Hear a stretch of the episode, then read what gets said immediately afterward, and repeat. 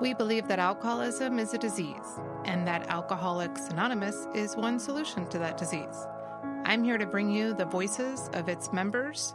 Everyone that comes on the show, including myself, is an active member and has found recovery in the rooms of AA. As you listen, please take what works for you and leave the rest.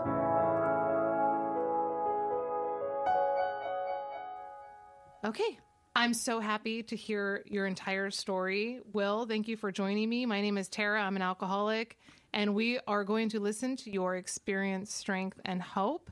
I'm going to turn it over to you. You'll share your name and your sobriety date, your story, and then I'll ask you a couple questions. All right. Well, my name is Will. I'm I am an alcoholic, not I'm an alcoholic. Uh, and thank you, Tara, for uh, uh, asking me to do this. This I've never done this before, and it, it's you know something new in sobriety is always something fun to do. I find so. Um, I'm I'm going to start with my uh, my history and uh, my experience, and I'll go all the way back to childhood. Uh, I grew up in a town, the name of it's Sheboygan, Wisconsin. And yeah, we talked funny back there.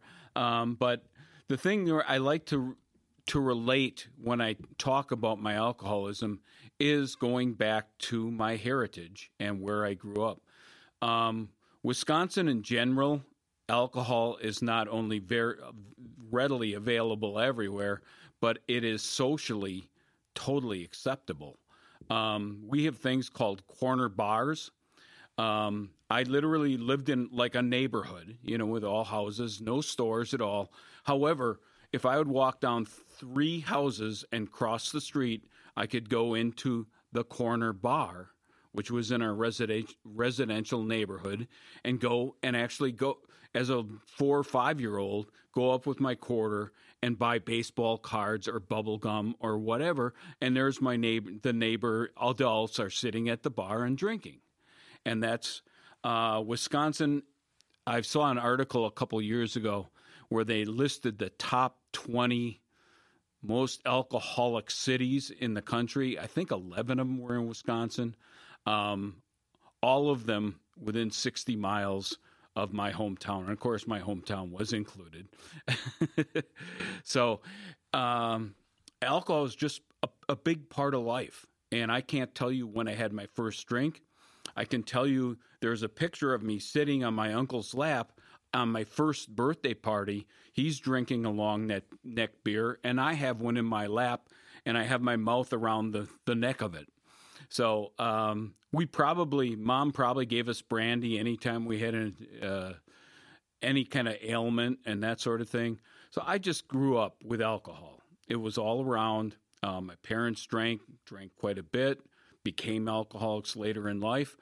Um, this is a progressive disease. Uh, I don't think they were always alcoholics, but they sure were at the end. And uh, so I had alcohol not only available, but uh, but through the years I drank little bits here and there. But the thing I like to share is the time that alcohol changed my life. And it was early in high school. It was in September. It was a Friday night. I can remember it like it was yesterday. And I jumped in a car. We there was an away football game, and uh, jumped in a car, and someone brought a bunch of beer, and uh, it changed the way I thought about myself. I loved what it did to me that day, that night. And uh, from then on, I wanted that feeling. I chased that feeling for 27 years. Uh, sometimes I'd get little glimpses, um, but what alcohol did, it became my solution to life. Uh, when I grew up, I, I, grew up in a, I should share, I grew up in a church, a Lutheran church. I was always um, very, very much a believer of Jesus Christ growing up. I, I liked going to church pretty much. I, um, but once, once that moment alcohol kicked in in high school, everything changed. Uh, I had been pretty much a straight A student. I was very much involved in athletics. I did all the sports, depending on the season. Summertime was baseball time, fall was football time, uh, basketball was in the winter, and I ran track in the spring. and that's what I did. Um, and as soon as that that evening happened, pretty much sports, at least organized sports, went away, except for the stuff that I could do like softball with my buddies because we could drink and smoke pot before the games and, and after the games and whatever. Um, but everything changed. And I loved what alcohol did. I was uh, always uptight, uh, uncomfortable in my own skin, is what Alcoholics Anonymous likes to call it. And the solution came when I drank, and it took away all that nervous tension and that churning in my stomach. I lived with this churning in my stomach, uh, which, you know, I probably could have been diagnosed with a stomach problem. It's kind of funny. My son, right now, once in a while, uh, in the last couple of years, has suffered with stomach problems. And the problem was when he was going through a divorce and and everything else. And it turns out that it was all psychological and it was all, you know, nerves, basically. Well, alcohol uh, provided my solution, and uh, so I conti- I did a geographic early in life. I uh, went to college outside of the state of Wisconsin because I figured if I went to the University of Wisconsin with my buddies, I would. Con- I was already worried about my drinking being too much, so I went to a school, uh, Drake University in Des Moines, Iowa, that I thought that would be safe. And by the end of my first week of school, I had been elected uh, pledge class president to what I like to call Animal House. If you ever saw the movie, um, because our on pledge night, I think we had ten kegs of beer. Um, we finished nine of them, and uh, it, it was just the place was crazy. And so I lasted in that fraternity for uh, a semester because I would have dropped out of school. Um, but I continued. I continued drinking, and mostly through college years, it was you know it was the the type of drinking you expect in college, right? I binge drank sometimes, but uh, you know was able to maintain life, and then uh, graduated from college, took my first job, got transferred to uh, the Bay Area.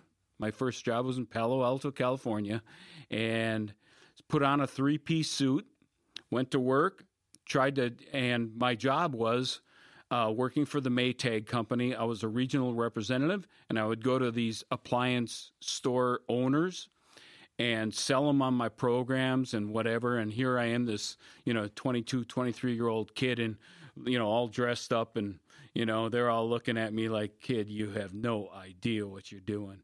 Um, so I would come home from work, and instead of you know, college years. Now as an adult, so cocktail time, right? Immediately I came home and would drink a few, and for me, a cocktail was a tall tumbler full of booze.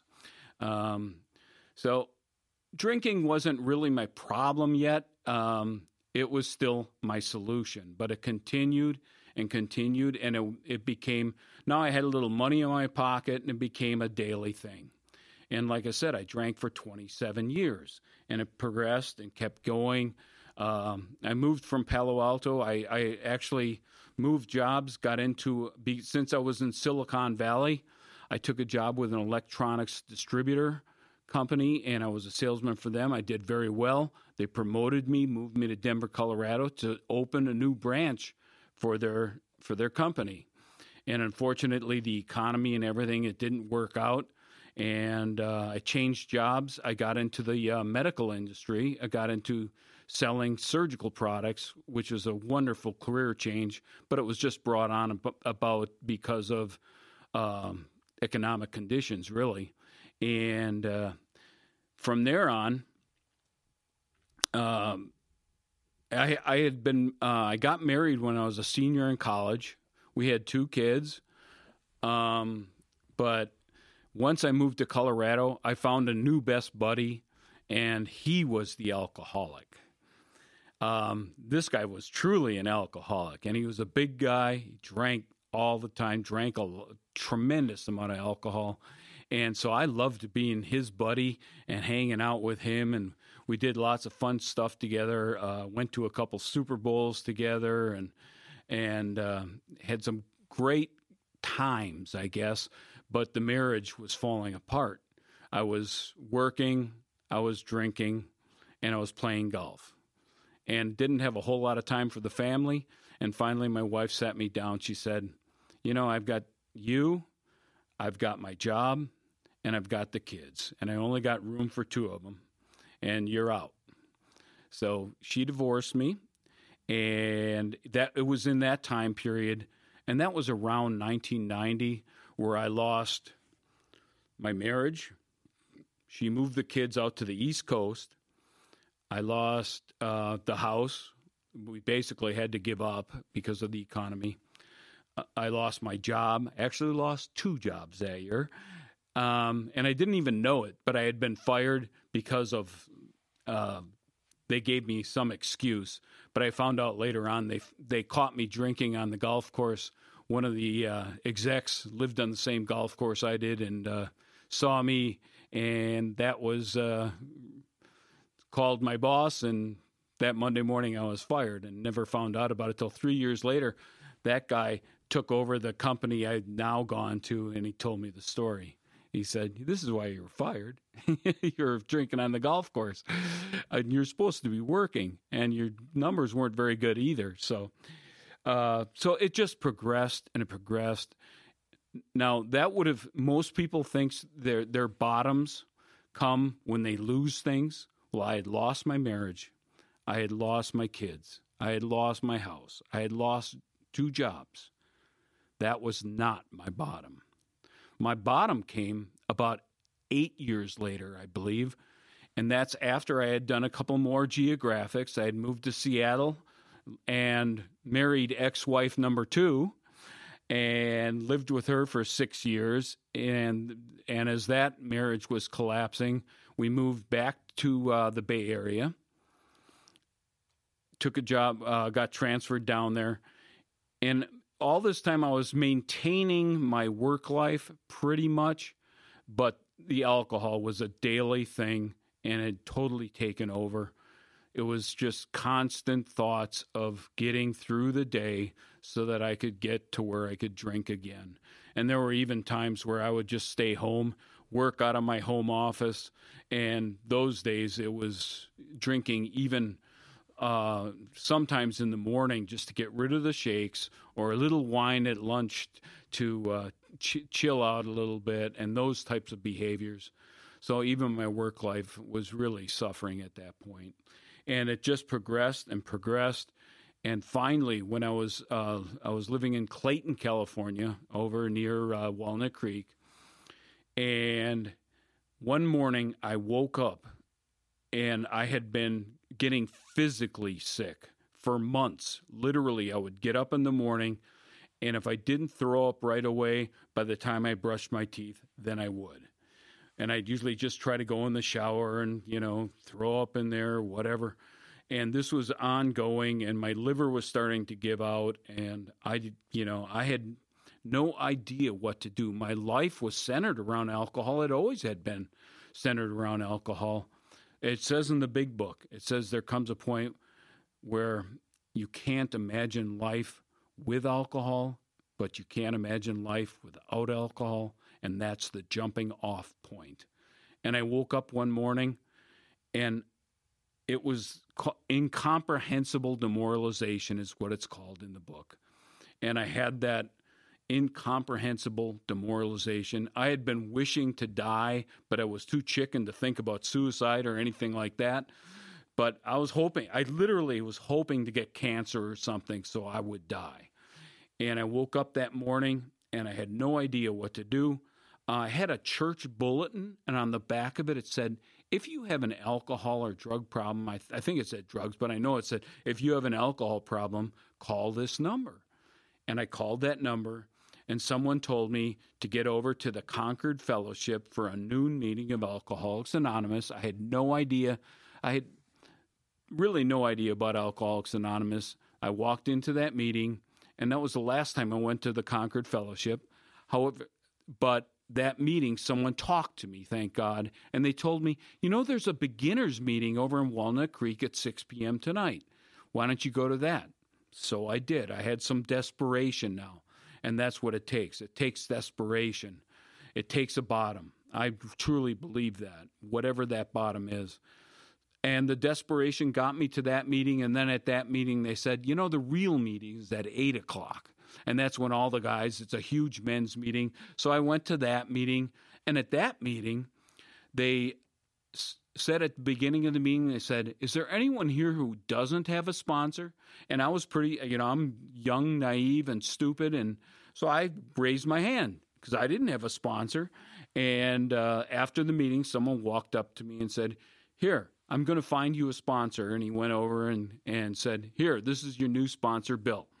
So Bill became my sponsor. Um, I still, to this day, I carry around a picture of Bill Here's Bill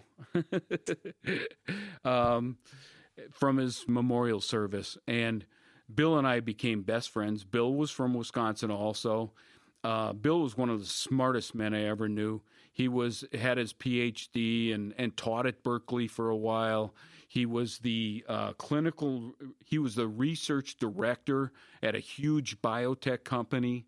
Um, just the most intelligent scientific mind you've ever met. And Bill was the one that took me through the steps the first time. And he had come in as agnostic, not believing in God at all.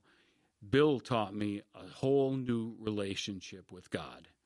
And that's what Alcoholics Anonymous has done for me.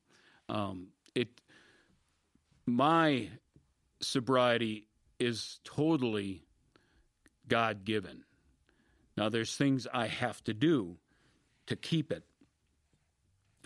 A lot of people walk into this program and they're able to stay sober from day one. I'm not one of those. Uh, and I'm not proud of it. I wish I was. But I had at least four relapses in the first year and a half of going to Alcoholics Anonymous. I like to relate the only thing I did right was I didn't, I kept going to Alcoholics Anonymous. I didn't go enough. I didn't go as you know as often as they told me to go, and I didn't follow a lot of instructions. But I kept my foot in the water, my toe in the water long enough. I kept around long enough for the miracle to happen. And so eventually I started doing the steps. And after suffering a few relapses, I realized, and for me, this is what it took but I proved to myself I was truly an alcoholic. And I had to accept the fact because every time I drank, my relapses would within two to three days, I was I was totally gone. I mean, I could take maybe one or two drinks that first day, but the obsession, the mental obsession, led to, the, and then once that alcohol got into me, I could not stop.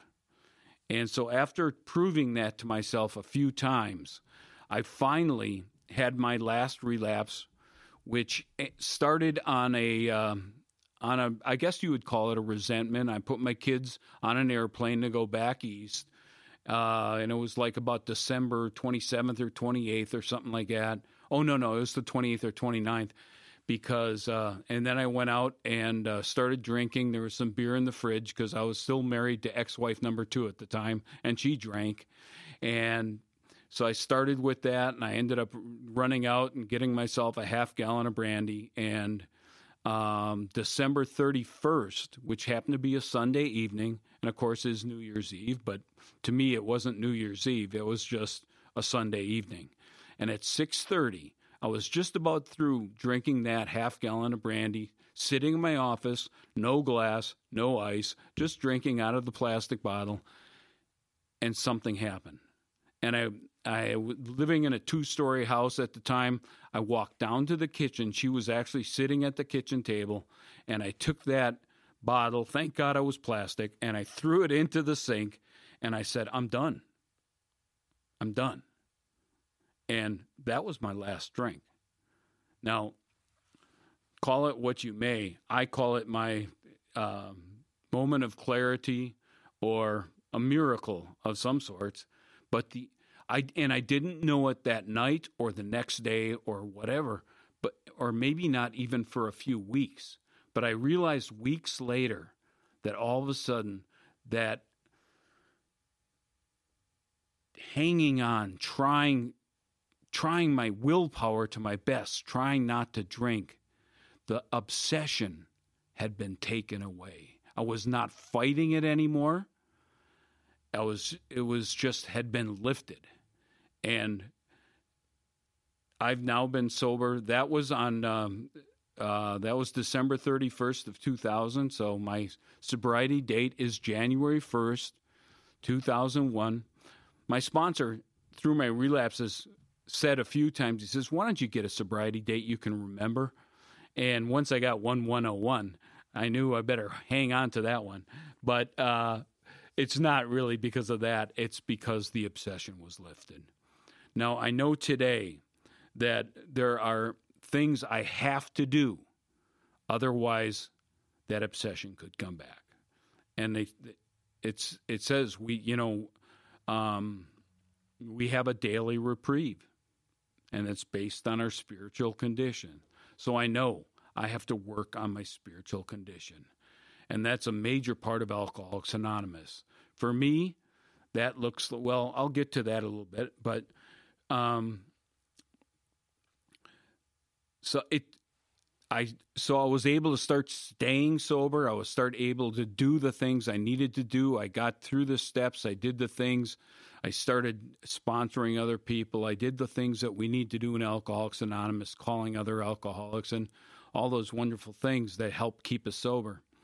Um, and I was able to. Uh, had been sober, I guess, about four or five years and things were going very well. I had met a woman through church actually, and the a wonderful woman who was a normie and uh, and had lost her husband through uh, pancreatic cancer a few years earlier, and we were married, and life was getting very good. And then I got the diagnosis of having brain cancer. And I went and I did whatever they told me to do. Um, finally, having uh, what they call a craniotomy to have the biopsy done, take part of your brain out to find what it is, and it was grade three brain cancer. And so I like to relate this part of my story because I loved the interaction I had. My my uh, neuro oncologist became one of our best friends, and we would have these appointments where you go see a doctor, you know, what is it, maybe 15 minutes and they kick you out of the office. We would literally stay in there for hours talking. And one day she finally said to me, she said, Will, there's something that you're doing that I don't know what it is, but you're totally different than all the rest of my patients. You're doing something or whatever. What is it? And I said, I said, I'm a member of Alcoholics Anonymous. I've been sober X amount of years, and I'm using the program of Alcoholics Anonymous to fight the brain cancer. And it's you know it started with acceptance, and it's it starts and you work through it. Okay, what do I have to do? Be useful, whatever. Um, and I used I I pride I applied the same things uh, to the brain cancer as I had to alcoholism. And uh, I had to go through about a two year period 15 months of chemo treatments, uh, two months of radiation treatment. Uh, of course, I did have the surgery, but they couldn't remove it all. And also a clinical trial that I did in San Francisco, where I would go every two weeks and get a, um, an infusion. And I was try- I had been trying to work through all this I uh, had some time off after the surgery, went back to work, finally got a call from my boss, and he said, Will, how are you able to work through all this with all the treatments you're taking? And I said, Well, boss, I'm, at the moment, I'm sitting in a chair at the hospital and I have an IV in my arm. So I'm not really getting a lot of work done today, if you want to know the truth. And that's, and he said, You know what? Why don't you call HR tomorrow and talk to them? And I did. and she gave me her cell phone number. Said, and the next day was a Saturday, and she said, "Call me at home." So I did. I didn't know what was up, but I called her at home on Saturday. She said, "Okay, you're done working. We're going to put you on long term disability. You have a policy. We'll pay you. Um, and your career's, uh, you know, you're done working. That was, that was, you know, a lot of people plan a lot for retirement. That was my retirement plan was a Saturday afternoon phone call to HR. And I went from thinking all, you know, being all in as far as a sales rep and being a fairly successful sales rep to you're done working. And I was wondering what I was going to do with the rest of my life. And the answer came really easy to me. Um, it was Alcoholics Anonymous teach us that we have to put things. And I had a, one of my old sponsors, Mark B, uh, which you know very well. And Mark Mark's key word. If there were things that I had certain sponsors that had keywords. My first sponsor, Bill, motives. Will, what's your motive? Well, Mark, it was always action, right? You got to get into action, not only in Alcoholics Anonymous, but outside of Alcoholics Anonymous and changing your lives. The 12 step talks about practicing these principles in all our affairs, not just you know, working with other, the first part of it is working with other alcoholics. And that's great, but we have to practice these principles in all our affairs. And that's putting the program into action in the rooms and outside of the rooms. So, um, so today, my life looks like getting up in the morning, having a couple cups of coffee, reading the paper a little bit, but my feet at 8:30 walk me out just like I'm going to work, except I drive uh, drive to a meeting. And throughout the week, that's what I do every morning, unless I have something else that I have to do or planned. Uh, I'll go to a meeting, and it's a great way to get my day started. It also, it's amazing how many uh, beat up people you find out you find at 9 a.m. meetings on a weekday because those people are, you know, struggling. They just lost their jobs or whatever. It's a great place to find new people to work with. Uh, but for me, it's a um, it's a new part of my life. It's how I've changed my life, and it's how it has changed me. Um, Mary and I've been married now 13 years and have a wonderful marriage and I can't imagine she has never seen me take a drink. And I, actually, I know she wouldn't have looked twice at me if if I had been drinking at the time. Um, and our lives is is is terrific, but today, I mean, I probably do more in Alcoholics Anonymous today than I ever have, because it is not only our physical sobriety that's important, but that emotional sobriety that's really important to me today. And that along with my spiritual life is what guides me and what keeps me happy sane and sober.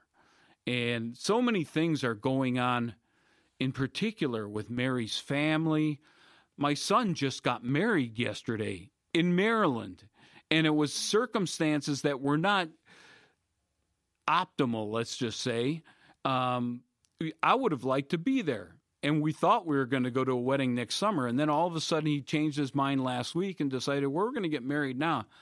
And I asked why. He said, why not? um,